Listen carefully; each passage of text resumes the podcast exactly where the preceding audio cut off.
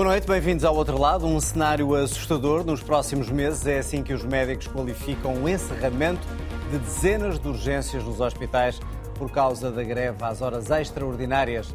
Na defesa, novas revelações sobre a alegada corrupção a envolver o ministro João Gomes Cravinho e a TAP está finalmente a caminho da reprivatização final. Pontos de partida para o debate aqui no outro lado, como sempre, com o João Taborda da Gama, o Paulo Poderoso e a Ana Drago. Bem-vindos aos três. Bem-vindos também a todos aqueles que estão aí em casa e nos acompanham na RTP3, também e depois na RTP Play e através do podcast nas plataformas habituais. Começamos então por um dos temas que mais preocupa todos os portugueses. Uma greve de médicos em vários pontos do país levou ao encerramento de dezenas de urgências e ameaça agora outros serviços hospitalares. Nesta altura são já mais de 1.500 os médicos de todo o país que recusam realizar mais do que as 150 horas extraordinárias, tal como está determinado na lei. Grandes hospitais, apesar de terem maior capacidade de recursos humanos, estão já vários colegas em várias especialidades a colocarem as minutas. E, portanto, vamos ter eh, dias muitíssimo complicados. Se isso não for assim, não há forma do sistema funcionar.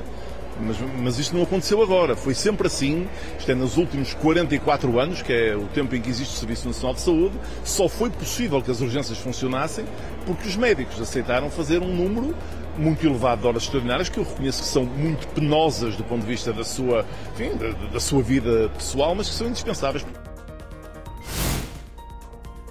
E o, a situação pode complicar-se nos próximos dias, de acordo com os médicos que têm estado a falar e a alertar para isso mesmo. Paulo Pedroso, foi sempre assim? O sistema é assim?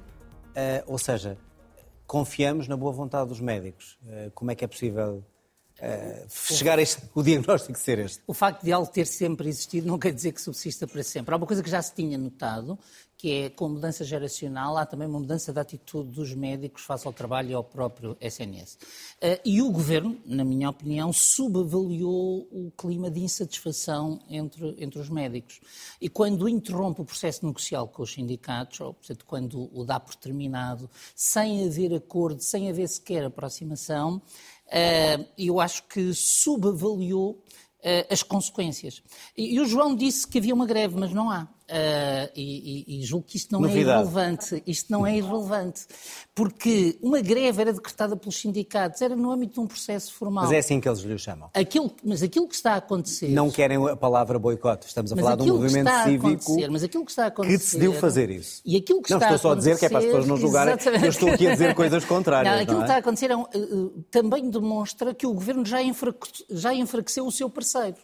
Porque, basicamente. Uh, perante o fim das negociações, os sindicatos, não vou dizer nada fizeram, mas aceitaram com alguma passividade. E de repente são confrontados com este movimento que não conduzem, embora estejam a acompanhar, e que é um movimento individual de médicos que usam uma figura que é de, lhes, que lhes permite não assumirem responsabilidade, eh, portanto, não, ter, não executarem os atos e não assumirem responsabilidade para além do, uh, do mínimo legal. Na prática é uma greve às horas não, extraordinárias? Na prática não há... Não, na prática... Não, não trabalham para não, além seu, da sua escala? Mas é uma greve que não pode ter serviços mínimos. Uma greve pode ter serviços mínimos. Uh, só porque, num certo sentido, é mais grave que uma greve porque numa greve podem ser decretados serviços mínimos. Aquilo que está a acontecer é que um médico avalia a sua condição pessoal para o exercício da profissão e diz: Eu não consigo mais. Uh, e, portanto, se isto for feito por todos os médicos, paralisa, paralisa o sistema. E a, a pergunta a que o governo tem que responder é de que não pode limitar-se a dizer aquilo que o Sr. Ministro aqui disse. Não pode limitar-se a dizer foi sempre assim, é uma, uma, uma, atitude fatalista. O Governo tem que reganhar os médicos. E eu espero que a audiência de urgência na quarta-feira com a Ordem dos Médicos, um, digamos, possa relançar, relançar o processo. E já agora, quando, quando, quando falamos da ausência dos sindicatos, isso acontece porquê? Porque é que eles desistiram? Num certo sentido, eu acho que os sindicatos, o, o, o governo fez aos sindicatos da saúde o que já tinha feito aos da educação. Que é, do lado de lá, tem parceiros que acabam por ficar numa posição de maior responsabilidade e são ultrapassados pelas bases.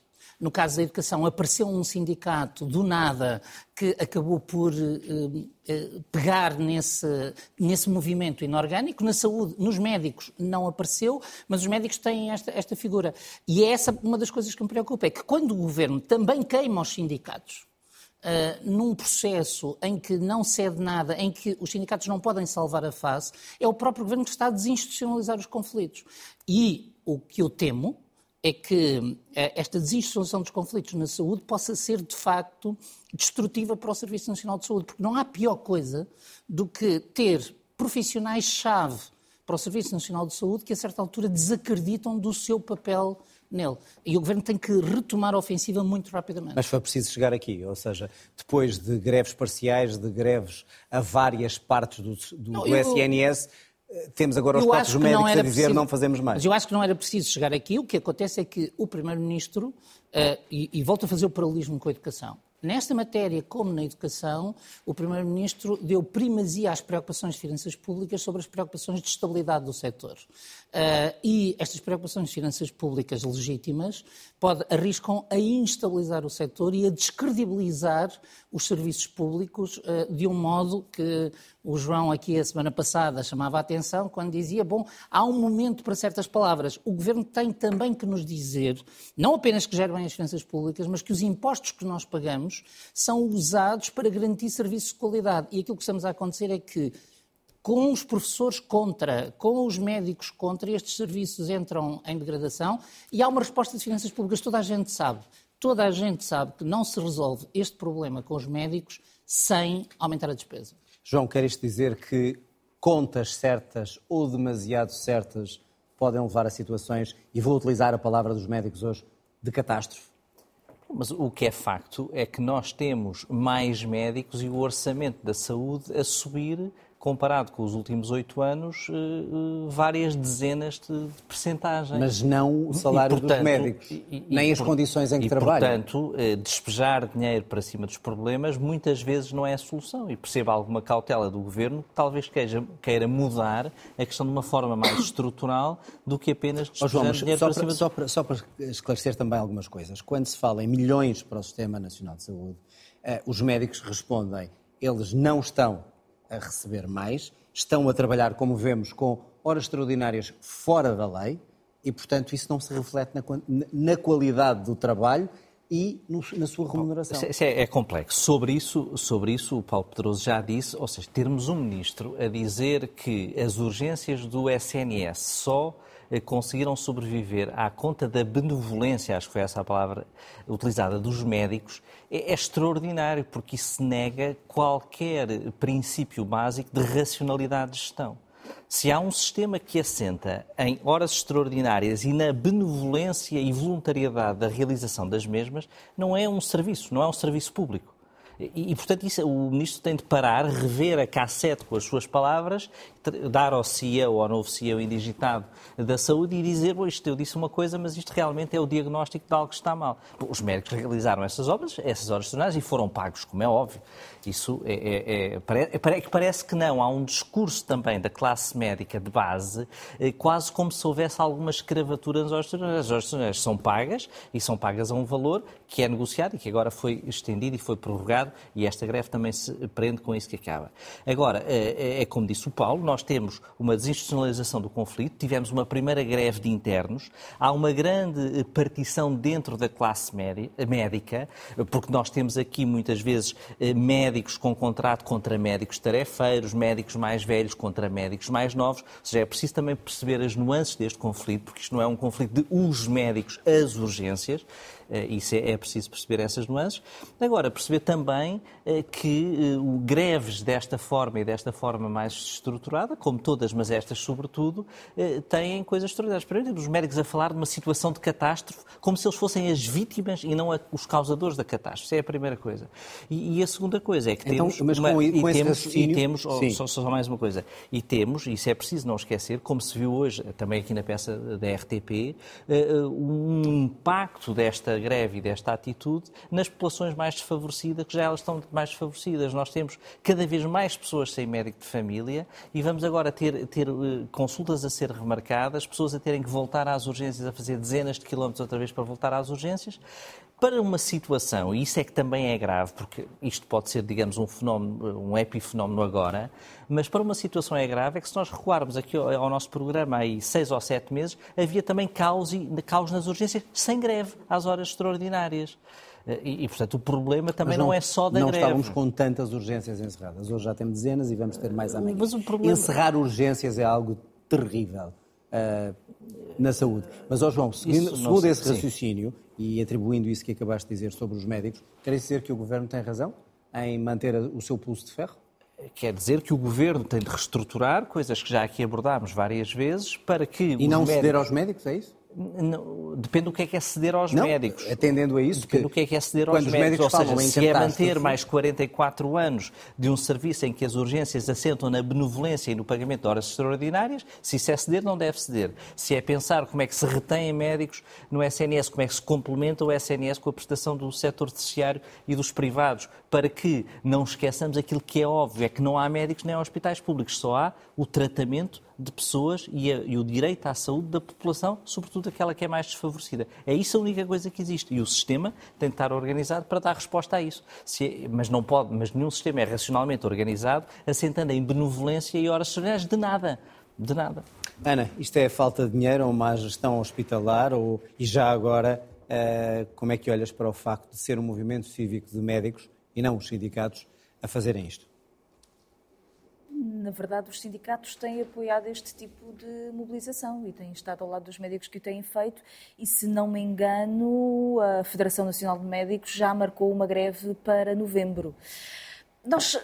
Mas em relação aqui, e atendendo ao que o Paulo disse, os sindicatos, eh, de alguma maneira, não estão presentes neste, isto que estamos a ver, nesta greve que não é greve formalmente. Eu acho, eu acho que nós temos que ter que em conta. E que acaba por poder levar ao encerramento de nós temos que ter em conta aquilo que aconteceu nos últimos dois anos. Ou seja, o que o Paulo disse e o que o João disse. Nós temos problemas acumulados no Serviço Nacional de Saúde eh, que todos nós já percebemos que têm a ver com a captação e a, e a, capacidade de manter um conjunto de quadros. E se nós olharmos aquilo que é o testemunho de grande parte dos médicos e dos diretores clínicos, aliás, temos tido sucessivas dire... Eh, demissões de direções clínicas, é uma sensação de exaustão.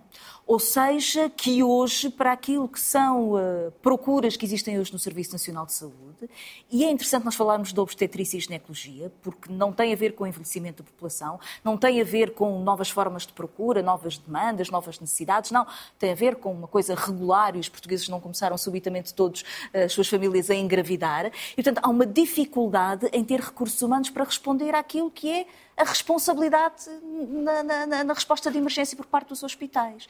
E o governo eh, esteve 16 meses a, a, a negociar com os sindicatos sem concluir essa negociação, quando nós sabemos que os, os médicos têm pedido duas coisas: capacidade de reter e de captar mais quadros, aumento e valorização salarial para isso e negociação de carreiras. Ana, mas Portanto, até aqui as negociações. Manuel Pizarro não, só, tinha só para concluir, se as negociações tarefa, até aqui. Uma tarefa, mas, e era esta. Mas se até agora falharam, isto que estamos a assistir hoje... É uma escolha política do governo. Não, mas isto que estamos a assistir hoje não é o desespero dos médicos perante um falhanço de negociações entre sindicatos e governo. Decidem eles reunir-se e dizer não fazemos mais horas extraordinárias. É, é a sensação de exaustão. De Ou seja, da, da, degradação da capacidade e das condições de trabalho dos médicos. E eu acho que é isso que nós temos ouvido. Sucessivamente, há dois anos que estamos a discutir isto. Mas agora, neste, neste caso específico? Neste caso específico, é a acumulação de tudo isso. Há 8 milhões de horas extraordinárias no Serviço Nacional de Saúde. 8 milhões. O João diz, e bem, os médicos são pagos. O ministro diz: Bom, isto acontece há 44 anos. Aparentemente haveria até um interesse das duas partes. O Serviço Nacional de Saúde mantinha-se com horas extraordinárias, os médicos teriam aqui uma remuneração extra daquilo que é o seu trabalho e toda a gente ficaria feliz. Mas há um momento em que os médicos vêm traçar uma linha na areia e dizer: É uh, impossível continuar nestes termos. Eu acho que nós temos que olhar para. E fazem bem com este tipo de luta. Nós temos que olhar Diferente. para a riqueza que temos. Ana, fazem bem com este o tipo serviço... de luta. Eu acho que sim, Estão porque o Serviço Nacional de Saúde, eh, eu hoje estava a ver, a Organização Mundial de Saúde classifica eh, a saúde em Portugal como o 12 melhor do mundo.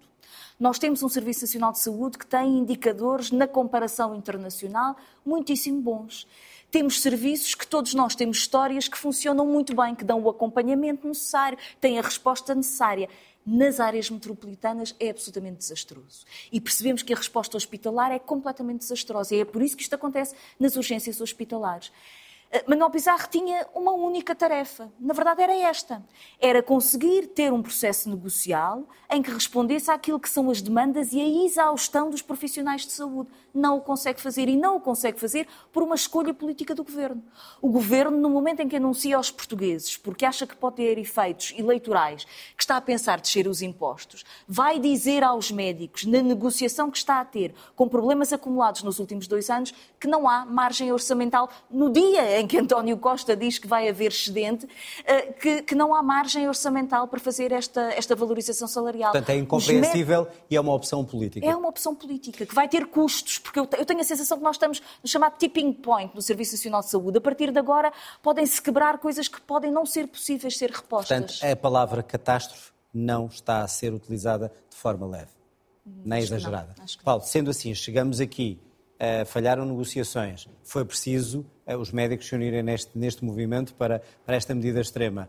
O governo agora sim, então quarta-feira vamos falar, uh, vai ser uma questão de que não era possível pelo orçamento e agora passa a ser por causa de- do que acontece? Vamos ver, ainda não há nenhum sinal de Mas como é que se resolve? Aliás, Como é que poderia resolver? Então, eu coloquemos isto desta forma, Comecemos pela questão geral. rapidamente. Há um, um- algo que está a mudar em Portugal face ao serviço público. O, governo partiu de um pressuposto que é o de que as pessoas querem ser funcionários públicos e podemos fazer o que quisermos e elas continuam a querer trabalhar para o Estado. E é isso que mudou na última década. E depois o governo não fez um conjunto de investimentos. Mas eh, voltando a este ponto, voltando a este ponto, eh, há, há muito tempo que sabíamos que ou o governo mudava a sua orientação para as políticas remuneratórias ou iria haver um bloqueio. O que o governo está convencido, e provavelmente ainda está convencido, é que a generalidade dos portugueses o apoia nessa política.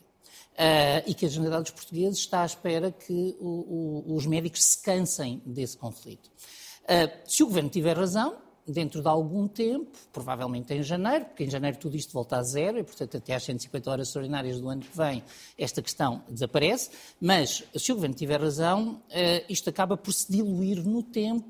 ah, e o governo ac- acabou por dar mais um sinal, que é ao dizer que só vai subir os quadros da função pública no próximo ano 2%, o que é renovar eh, este desinteresse por esse, por esse grupo estratégico, por todos esses grupos estratégicos servidores do Estado. Mas, ah, e aqui é que eu acho que pode haver uma mudança, ah, os governos, há um momento em que as pessoas se cansam eh, da, da estratégia dos governos. Ah, E, portanto, há um momento em que ah, as pessoas entram numa estratégia ah, que pode ser destrutiva. Eu temo que os médicos estejam a chegar a esse ponto. E se chegarem a esse ponto, o prejuízo reputacional para o Serviço Nacional de Saúde será gigantesco. Já para E não com falar todo o respeito, para o risco de vida de, dizer, E muitos com todo o respeito pela, pela posição do João, eh, que diz que não há, ah, digamos, não há médicos, digamos, não há serviço público, há, ah, digamos, há atos médicos. Ora bem, para mim não é assim.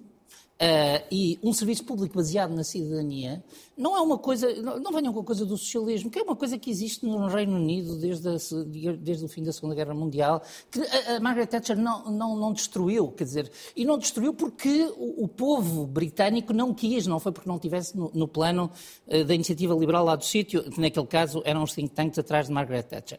Agora, eh, se de repente alguém consegue convencer os portugueses de que a qualidade do serviço se degradou ao ponto de eh, os impostos estarem a ser mal aplicados, aí há um prejuízo. E então aí este governo está involuntariamente a dar um trunfo aos, eh, aos liberais. E eu temo que esse ponto possa ser atingido nos próximos meses. João, não se resolve com salários?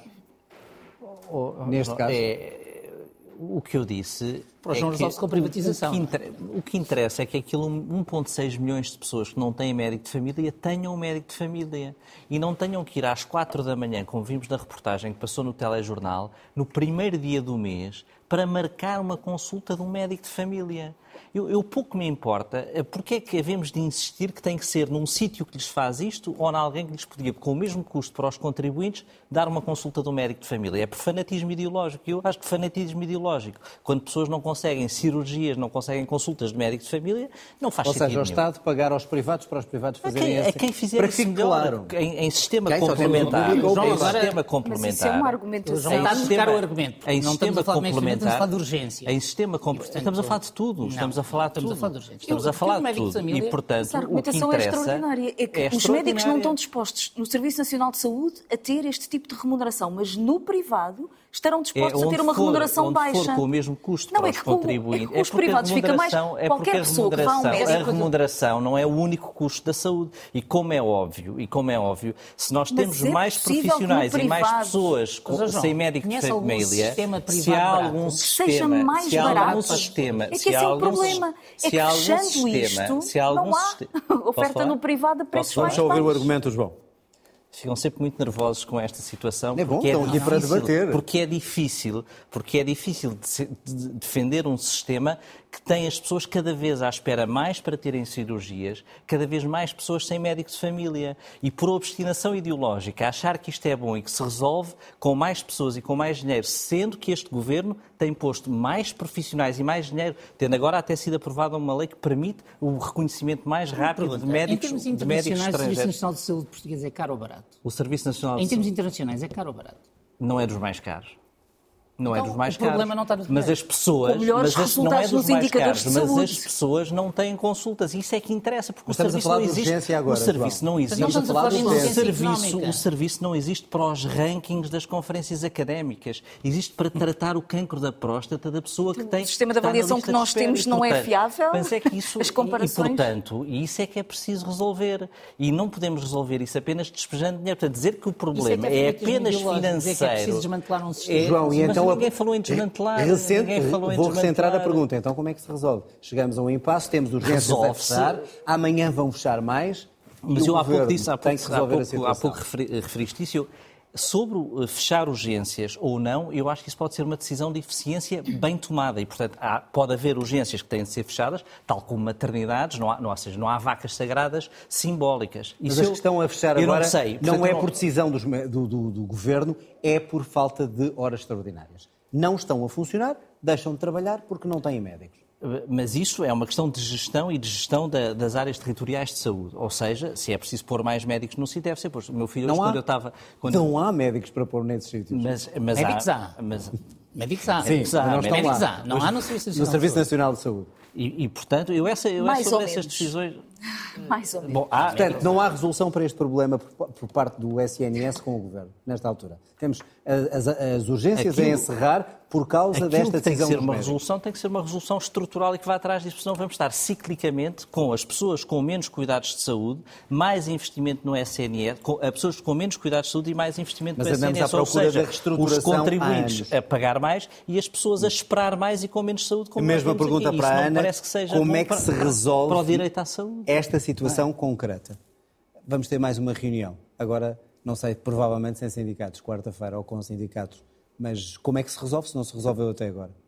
Encontrando um entendimento com as estruturas sindicais dos médicos. Só É- porque houve é esta sim pressão. fácil. Só porque temos pessoas hoje a chegar às urgências e não têm a urgência a funcionar. Claro, claro, com certeza. É a percepção de que o sistema e que eh, profissionais que são absolutamente determinantes no seu desempenho chegaram a um momento em que não estão disponíveis para continuar. Exatamente aquilo que o Paulo E dizia. acreditas que a opção seja, política vai há- mudar por causa disso? Há uma estruturação do Serviço Nacional de Saúde que foi feito também numa base de brilho profissional e de identidade profissional que tinha a ver com a qualidade do próprio Serviço Nacional de Saúde. Quando eu disse que nós éramos o 12º no, no ranking da OMS, é para nós termos esta percepção. Nós temos um Serviço Nacional de Saúde que está muito acima daquilo que é a nossa classificação num conjunto de outros indicadores. Ou seja, nós temos um Serviço Nacional de Saúde que é de excelência, mesmo com todas as suas dificuldades. E a decisão que nós temos de tomar é vale a pena manter um sistema que está montado ou nós permitimos que ele se vá esbroando? O que não me parece ser um horizonte aceitável é esta argumentação que o João traz, que é contrária, eu não diria à maior parte da experiência das pessoas, mas eu diria a todas as experiências, a 100% da experiência das pessoas, que é, quando vão a um serviço privado, pagam mais do que aquilo que são os custos no Serviço Nacional de Saúde. Talvez falar com o milhão de funcionários públicos da ADSE que tenham uma opinião não, diferente disso. E, portanto, talvez a ADSE tenha uma opinião diferente disso, as pessoas que beneficiam da ADSE as pessoas que descontam do seu salário claro. um, um, valor significativo como descontam dos seus impostos para o Serviço Nacional de Saúde. Aquilo que vai Portanto, acontecer, não, aquilo que vai acontecer é que os segmentos de mais baixos salários não vão ter os seguros, o acesso ao privado, que tem tu dizes que é possível por outros que têm salários mais elevados. E é isso que eu te estou a dizer, claro. porque se nós estamos a discutir claro. aquilo que é despesa pública, claro. que é a argumentação fundamental do Partido Socialista no governo, é que se vão pagar aos privados, como todos nós sabemos, mas vai ficar mais caro para os mas mesmos não, mas serviços. Mas nas parcerias público-privadas não, não ficou mais caro? Olha, porque não faz sentido. Mas se nas PPPs eles não quiseram não ficou... renovar. Isso não é verdade. Houve, houve PPPs é que foram à falência. PPPs, houve PPPs que, quando terminaram, os hospitais Olha, tiveram melhores contas, indicadores do que quando tinham uma PPP, como aconteceu em Braga. Agora e temos que o resolver. Portanto, a argumentação de que uma articulação com o privado permita uma poupança em relação àquilo que são hoje as reivindicações salariais é contrária a toda a experiência que nós é, temos. É. Até ao, quer dizer, à sensatez das pessoas que nos ouvem em casa e que já foram a qualquer consulta, a qualquer hospital privado. E se isso não acontecer, se esse é o debate, não. Se não se resolver, o debate é outro. Então deixa-me só recentrar. A questão é, neste momento temos serviços de urgência a, a fechar, os médicos desesperados a falar em catástrofes e o governo com uma posição política. Se isso não se resolver, isso pode ou não interessar a quem quer acabar com o Serviço Nacional de Saúde. Claro, obviamente, todas as fragilidades do Serviço Nacional de Saúde isso. são exploradas por quem tem uma intenção de fazer uma articulação com o privado e privatizar ainda mais segmentos da prestação de saúde. Portanto, é já estão largamente. Os médicos estão em greve? Não, os setores que estão interessados mas que a privatização eles... entre pelo Serviço Nacional mas de Saúde adentro. estão a destruturar o sistema... Não, os médicos estão a dizer isto não está a funcionar Tem que encerrar este para tema todos. Para avançar. Estamos numa sensação, está a olhar para mim, uma situação quem, quem, quem, exaustão. Quem está a assistir e quer só dizer há alguma coisa para encerrar este debate, temos que encerrar este assunto não, para uma, continuarmos Há uma coisa que temos de ter presente. Os seguros de saúde privados estão a crescer a um ritmo que demonstra que há um problema. E há uma segunda coisa que temos que ter presente, é que nós estamos a discutir como se estivéssemos perante um problema de política de saúde e não estamos nós estamos perante um problema de política de finanças públicas. Exatamente, orçamental. Eh, porque uh, o papel do chamado CEO da saúde, a reorganização dos serviços, um, um, conjunto de mudanças de gestão são problemas de política de saúde. O impasse que nos trouxe aqui não é um problema de política de saúde, é um Mas problema isso pode-se de... aplicar à educação, não, não. à justiça, à, educação, à, é assim, é um problema de política geral de política geral Exato. para os eh, quadros do, do setor do Estado, em que o Estado aceita, o Estado pretende, que é uma coisa que não podemos esquecer, o Estado pretende que os médicos no setor público ganhem muito menos que no setor privado. E vivemos numa sociedade aberta. Uh, portanto, ninguém está condenado a trabalhar para o Estado. E eu não quero, e essa é uma das coisas, o João fala, e eu digo assim, eu não gostava de ter um Serviço Nacional de Saúde no futuro, não é o de hoje, com os médicos que não conseguem claro, trabalhar no privado. Ninguém quer. E claro. esta política de, de finanças claro. públicas pode conduzir-nos aí. E essa é para mim a maior ameaça neste Portanto, momento. Portanto, a, a, a opção é entre contas certas ou muito certas e resolver alguns destes problemas. O problema é que as contas não podem ser tão certas que fiquem erradas por causa disso. Muito bem, vamos avançar e obviamente voltaremos a falar disto uh, seguramente uh, nas próximas semanas. Está aprovado o processo de reprivatização da TAP. O Governo vai então vender pelo menos 51% da companhia aérea. Pode chegar a vender a totalidade. A TAP, como se sabe, tem sido um processo complicado, onde António Costa mudou de posição algumas vezes. É mesmo aquela empresa que não devia ser privatizada porque os riscos da privatização da TAP são muito grandes.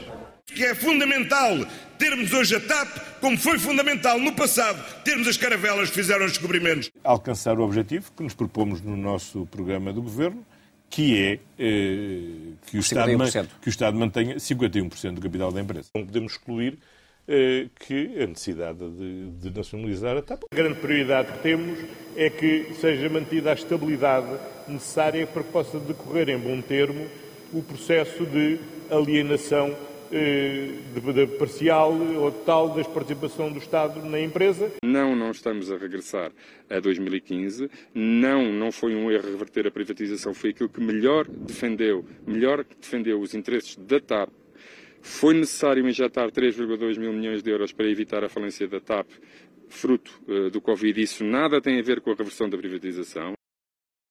Muito bem, está lançado então o processo de privatização. João, uh, começamos por aqui.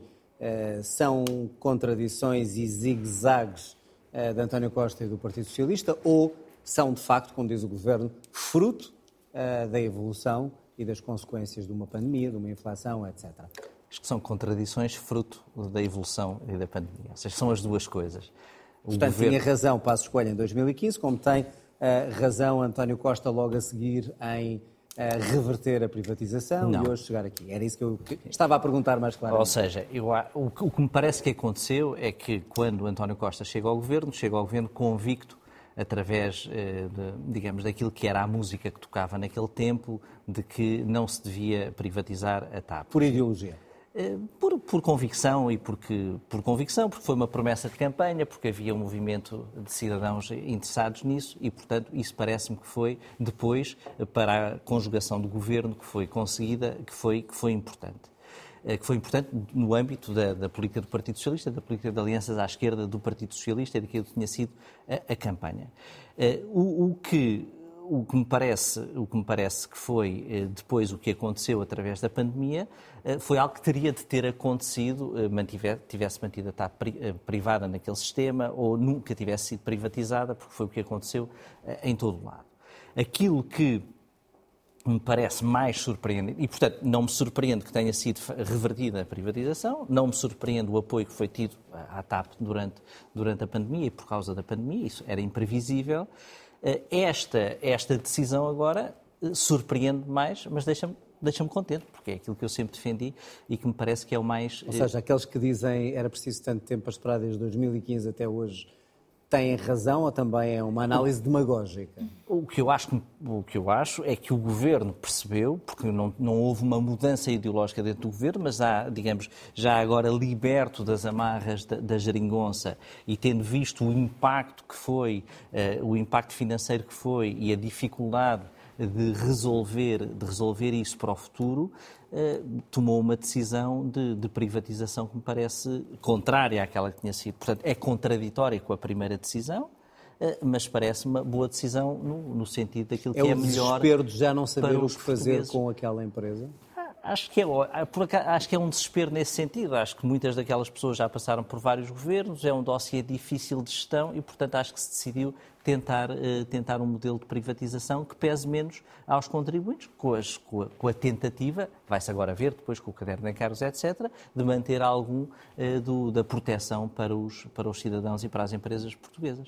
Ana, chega-se aqui uh, e o governo de António Costa, a maioria absoluta, toma esta decisão. Uh, porquê? Porque geriu mal todo este processo em relação à TAP.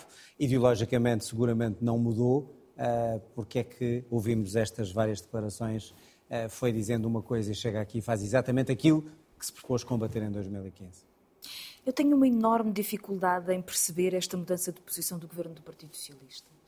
Porque a leitura que o PS fez, quer dizer, nós temos que perceber que uh, aquilo que aconteceu durante a pandemia é uma aconteceu por todas as dificuldades que nós conhecíamos nas companhias de aviação de, por causa de, de, da situação da pandemia, portanto, da paragem de todas as, as companhias aéreas no, no, no, espaço internacional. Mas, na verdade, António Costa, desde 2015, que tinha uma leitura que aparentemente olhava para a TAP como um setor estratégico, propulsor e multiplicador da economia nacional. Ou seja, sabemos que a TAP é o maior exportador de serviços, que tem 10 mil postos de trabalho diretos e alimenta um conjunto de outras empresas na economia portuguesa e, portanto, será responsável por 100 mil postos de trabalho, que o Hub tem uma capacidade de crescimento significativa, que ao longo dos últimos anos a TAP foi fundamental naquilo que foi o crescimento da receita turística eh, em Portugal. E, portanto, aparentemente o Partido Socialista tinha uma leitura consolidada sobre a necessidade do Estado e do país ter uma palavra a dizer então, sobre o que acontecia sobre o controle é que chega estratégico aqui e toma esta decisão? da TAP. Eu, eu, tenho, tenho, mesmo dificuldade em perceber, porque eh, nós tivemos todo o dossiê de gestão política atribulado ao longo do último ano, uh, mas na verdade ele não altera aquilo que é fundamental na TAP e não altera, creio eu, acima de tudo, uma experiência de gestão pública na TAP que permitiu, de forma muito rápida, antecipou em dois anos aquilo que eram os resultados operacionais da TAP e permitiu ter lucro. E, portanto, o governo tinha aqui um instrumento fundamental para gerir o quadro da economia nacional, determinante no futuro do país, onde podia apresentar bons resultados, não fossem todos os casos e casinhos em matéria político-partidária que vivemos ao longo uh, dos últimos tempos. E agora olhamos para o governo do Partido Socialista e todos estes argumentos foram deitados pela janela fora. A TAP tem uh, um problema ao ter sido renacionalizada é que, na verdade, a TAP necessita de investimento e vai necessitar de capitalização ao longo dos próximos tempos. Como é que se responde, Ana, nesse raciocínio aos portugueses era... que dizem a quantidade de milhões, e estávamos a falar, e estamos a falar de dinheiro, e estamos a ouvir o Primeiro-Ministro dizer há pouco numa entrevista a confirmar também o excedente, etc., que cada vez mais a TAP consumia dinheiro.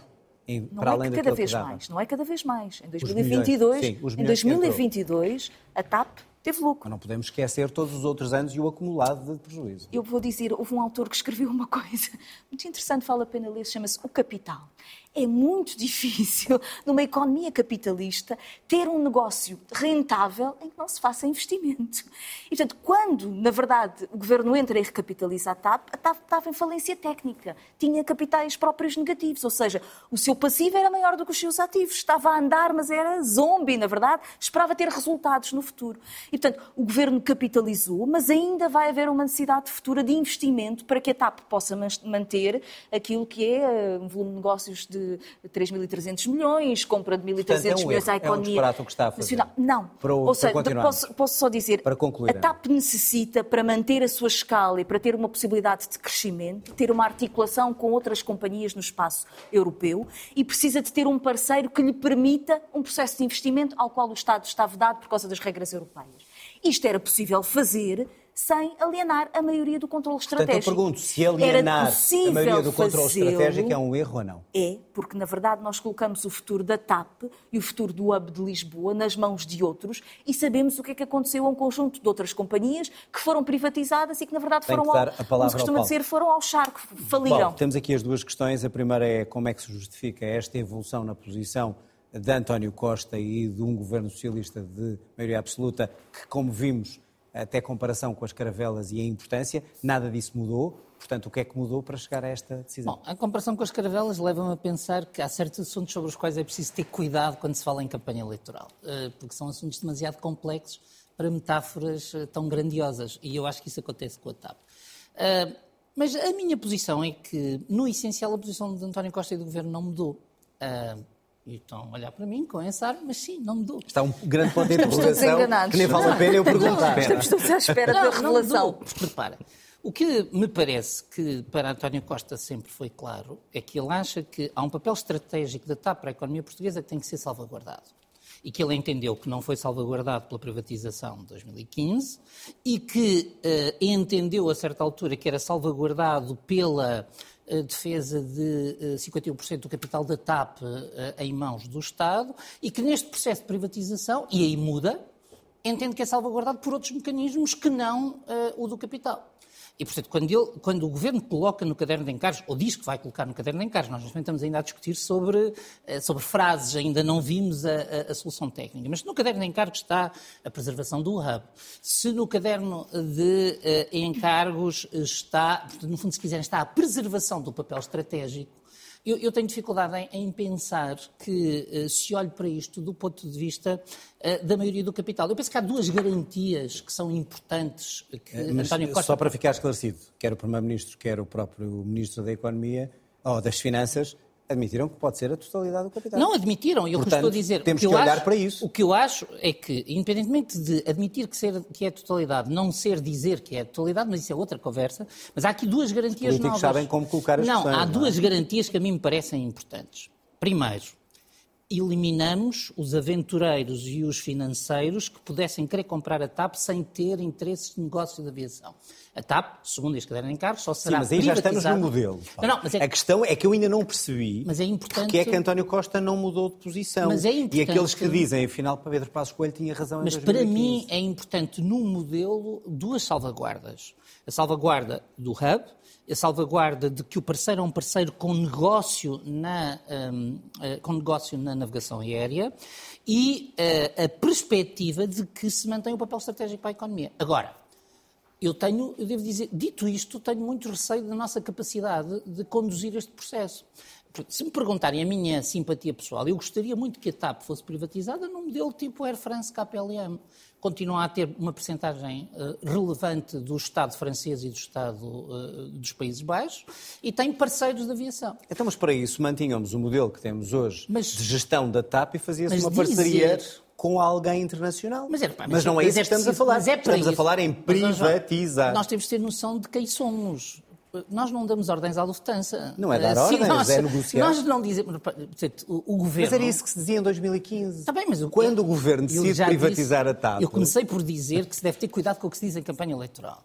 Uh, porque parece-me claro que se nós queremos ter grandes grupos europeus com quem negociamos, é uma bravata pensar que nós chegamos ali, impomos a maioria do capital, impomos... não, não temos esse poder. Então o que é que mudou até hoje? Não mudou nada? Não, provavelmente o que mudou, na minha perspectiva, há uma coisa que mudou.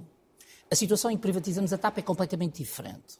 Porque nós só tivemos o Sr. Niedelman porque não havia nenhuma empresa europeia interessada na TAP. Portanto, se voltarmos atrás, esta privatização não tem nada a ver com Niedelman e Efremovich. Portanto, esta é uma privatização em que nós estamos a falar de grupos com reputação mundial. Portanto, a TAP hoje, e aqui eu penso que é importante sublinhar o acerto de ter salvado a TAP, a TAP hoje tem valor para os maiores players do sistema, do sistema da aviação. Agora, para mim, a questão dos 51% é irrelevante. Eu acho que os 100% só estão ali para manter espaço negocial não estou convencido que no fim haja sequer quem queira ter 100% da TAP. Porque aqui uma outra pergunta é, provavelmente quem quer comprar a TAP também não quer ter 100% da TAP, até por ter o conforto de ter o Estado português lá. Agora, isso tudo se vai ver mais tarde. Uh, para, para rematar, a, ponto, a pergunta é, então ponto. para que é que se perdeu tanto tempo? De 2015 até hoje, tempo. para ir quase a uma... Mas, mas um, vamos para uma solução quase há um idêntica. Equívoco, há um grande equívoco. O Estado não renacionalizou a TAP por gosto ou por opção ideológica. Não o TAP renacionalizou a TAP para evitar que fechasse. Exatamente, se não fechava. Porque se vamos perguntar então, o que António Costa fez, originalmente, foi comprar uma parte, sublinho, uma parte do capital privado. Uh, e hoje, uh, portanto, as circunstâncias são completamente diferentes. Agora estamos a falar de privatizar a TAP depois do processo de reestruturação e no momento em que ela tem interesse para os grandes Temos que fechar e agora tenho que dar um extra talvez ao João, porque estava a olhar não só para a questão de 2015 e hoje, ou seja, isto vem dar razão a Pedro Passos Coelho. Isto vem dar razão a todos aqueles que sempre defenderam a privatização da TAP, se a privatização for bem feita. Ou seja, isso. Portanto, não como a de 2015. E, portanto, aquilo, já foi privatizada várias vezes. Aquilo que é preciso. Não, a 2015 eu acho que foi bem feita. Agora, aquilo que é preciso agora ver é o que é que vão ser as exigências na negociação.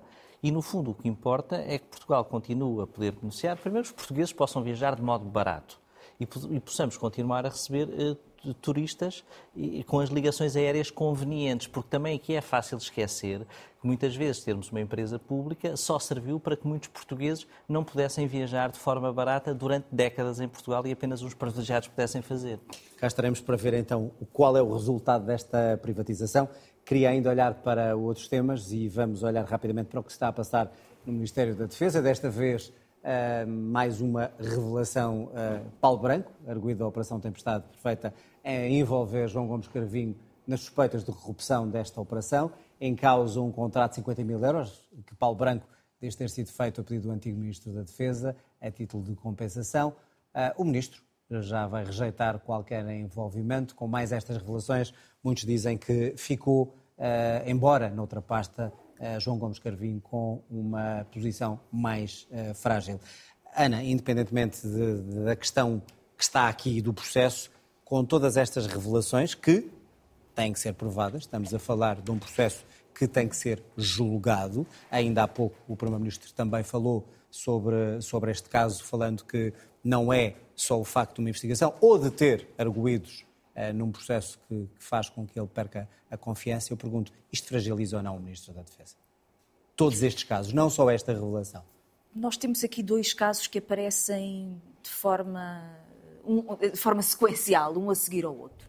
O primeiro foi a derrapagem no Hospital Militar de Belém, naquilo que foram as obras de reestruturação, na qual apareceram implicados em, sem que se percebesse exatamente qual era a responsabilidade do ministro na altura sobre uma derrapagem nesse, nessas obras e nessas empreitadas que, mesmo nós conhecendo a história das derrapagens em empreitadas eh, públicas em Portugal, era verdadeiramente escandalosa.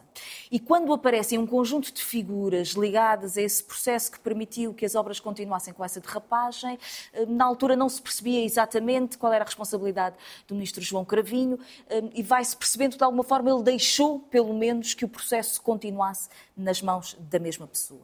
Na sequência aparece um outro processo, hum, já com Marcos Capitão Ferreira, hum, sobre o qual nós temos dificuldade às vezes em perceber qual é a linha do tempo, eh, qual era a responsabilidade anterior à responsabilidade política, o que é que fez para o Ministério da Defesa, e têm surgido várias notícias, mas nos últimos, na última semana foram divulgadas nos jornais um conjunto de escutas que eu devo dizer que são absolutamente tenebrosas.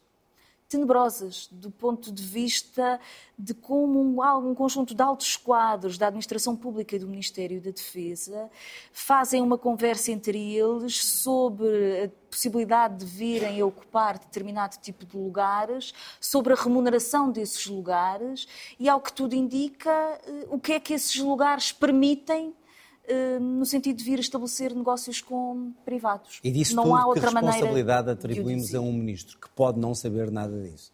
O problema é esse. O problema é que a partir do momento em que conhecemos as escutas destas pessoas e a sua credibilidade pura e simplesmente deixou de existir, hum, eu creio que é muito difícil conseguir eh, levar a sério aquilo que sejam as suas acusações sobre quem quer que seja quando aquilo que nós lemos nos jornais é que houve um conjunto de altos quadros que resolveu que colocamos o ónus da culpa no poder político e que é possível fazê-lo até em articulação com a comunicação social. E, portanto, há aqui um momento em que nós temos dificuldade em perceber a linha do tempo. Todos estes casos aparecem porque houve a investigação e há uma tentativa de defesa por parte das pessoas que estavam envolvidas na requalificação do Hospital Militar de Belém. Hum, elas são credíveis? O que é que verdadeiramente se passa? Agora, hum, as escutas são absolutamente tenebrosas, tenebrosas do ponto de vista. Mas a pergunta de... é muito simples: responsabilidade política de tudo isso? Bom, há ou não há neste momento? Ou temos que ver o desenlace total de, da questão judicial?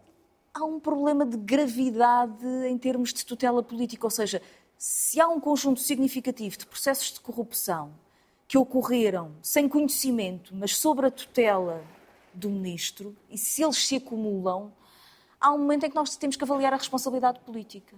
É esse o momento? Creio, não, eu tenho a sensação que João Cravinho, até agora, uh, não foi suficientemente claro uh, explicar estes processos e explicar até a sua confiança neste conjunto de figuras. Paulo, João, uh, o Ministro teria que dar outra explicação, deu aquela que, que é possível uh, e qual é a sua fatura política disto tudo? Primeiro, uma declaração de interesses. Eu uh, conheço João Cravinho há muitas décadas e considero-me amigo dele e tudo o que eu vou dizer pode estar, digamos, pode estar toldado por isso, embora esteja convencido que não.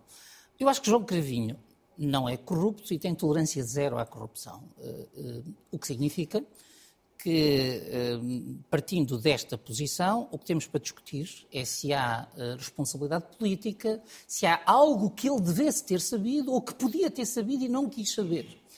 Eh, e, portanto, perante isto, eu, tenho duas, dois pontos para a minha posição. O primeiro é que as estratégias de defesa dos arguídos devem seguir o seu caminho. João Cravinho, se alguém vir alguma relevância criminal que o envolva, de o chamar ao processo no momento que entender e ficaremos a saber o que é que, o que, é, que é dito.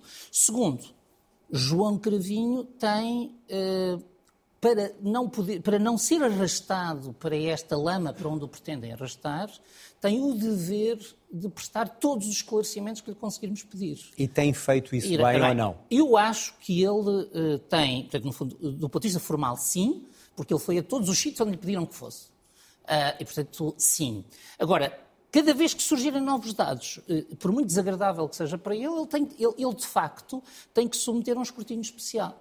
Eu tenho confiança de que, eh, de que ele consegue explicar, mas se não conseguisse, aí sim eh, teríamos então que discutir a responsabilidade política. João, a responsabilidade política há ou não nestes casos todos e se uh, o antigo ministro e a atual ministra têm conseguido dar explicações que tranquilizem uh, os portugueses sobre uma instituição tão importante como é a defesa? Nós temos nos últimos dias revelações muito graves sobre o atual Ministro dos Negócios Estrangeiros e sobre a Ministra da Defesa também, eh, que não foram esclarecidas, que não foram esclarecidas cabalmente. Isso concordo, concordo com, com o que disse o Paulo e a Ana. Ou seja, nós temos eh, implicações graves. Nós sabemos que muitas vezes é uma estratégia de defesa dos arguídos atirar para cima, ou seja, implicar pessoas mais importantes. Isso é, eh, está, é nos filmes, está na literatura, isso sabe-se que é assim e, portanto, pode isso estar a ocorrer. Agora, se isso ocorre, nos termos do campo político, que não do campo jurídico, é preciso que os implicados expliquem isso. Agora, o que me parece é que o Paulo disse que eh, ele tem de explicar sempre que apareçam factos novos. E a Ministra também, que foi implicada como, digamos, prestando serviço através de uma universidade. É preciso também ver as relações dessas empresas do Império da Defesa eh, com as instituições de ensino, que é, é com certeza muito interessante ver o que é que acontecia. Mas, em relação a esse ponto, nós não podemos ter dois ministros fundamentais a ter que prestar esclarecimentos, por mais eh, esclarecidos que os esclarecimentos sejam, durante muito tempo. E, portanto, parece-me que são dois ministros claramente remodeláveis, até para os proteger de ter de fazer isso que o Paulo estava a dizer, que é estarem permanentemente a dar esclarecimentos de uma coisa que já se percebeu, que infelizmente também vai ser com fugas, etc. E, portanto, vai sair aos bocados, conversas do WhatsApp aqui à sexta-feira, ao sábado, etc. E que não é bom também para os próprios. Mas uh, estão fragilizados politicamente, claramente, estão Politicamente, claramente, com as relações da última semana, claramente, e com a, a inexistência de explicações sobre os factos de que são acusados, apenas alguma indignação sobre os mesmos, que não chega, infelizmente. Ora bem, eu tenho quatro minutos, mas não queria terminar sem uma reunião histórica hoje, muito rápido, telegraficamente. Uh, Paulo, a reunião de Kiev, a União Europeia, a reunir os ministros dos negócios estrangeiros, uh, isto quer dizer, saiu de lá aquilo que se esperava de que a União Europeia não está desunida, mas está unida e dar força a, a Kiev ou não, à, à Ucrânia? Saiu porque já estava à entrada, ou seja, o simples facto de, quando tememos que a Eslováquia eleja um primeiro-ministro que pode, eh, digamos, pode bloquear esse consenso e quando nos Estados Unidos eh, os republicanos no acordo de curto prazo para o orçamento afastam para manter a Casa Branca a funcionar, para manter a administração federal a funcionar, afastam o financiamento à Ucrânia, houve um sinal político muito forte. Eh, mas esse sinal político muito forte nós temos de ter consciência. A União Europeia não é, nem pode ser, o aliado militar da, da Ucrânia e, portanto, a questão continua é mesmo fora da União um Europeia. Ana, a mesma questão. E se há brechas mais fortes na União Europeia, olhando para a Eslováquia e por aí fora? Sempre foi havendo, ou seja, não é uma situação nova.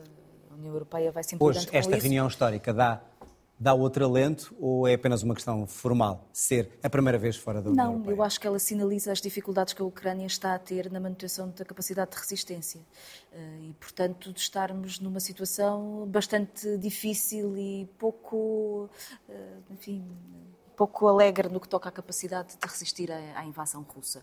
E, portanto, parece-me, do ponto de vista político, é significativo, mas como o Paulo diz, a União Europeia não pode em nenhum momento parecer que é o principal aliado militar da Ucrânia pelos riscos que isso coloca de deflagrar de uma guerra geral no, no João, e foi isso que saiu hoje uh, de lá, o princípio. Na ausência do apoio norte-americano, por razões que ainda se estão a discutir, saiu a União Europeia mais uma vez como o principal aliado. Sim, mas com dificuldades quanto ao pacote financeiro que vai ser enviado para a Ucrânia. Temos a posição da Hungria sempre reticente, acusações entre a Ucrânia e a Hungria, portanto não há unanimidade nisso.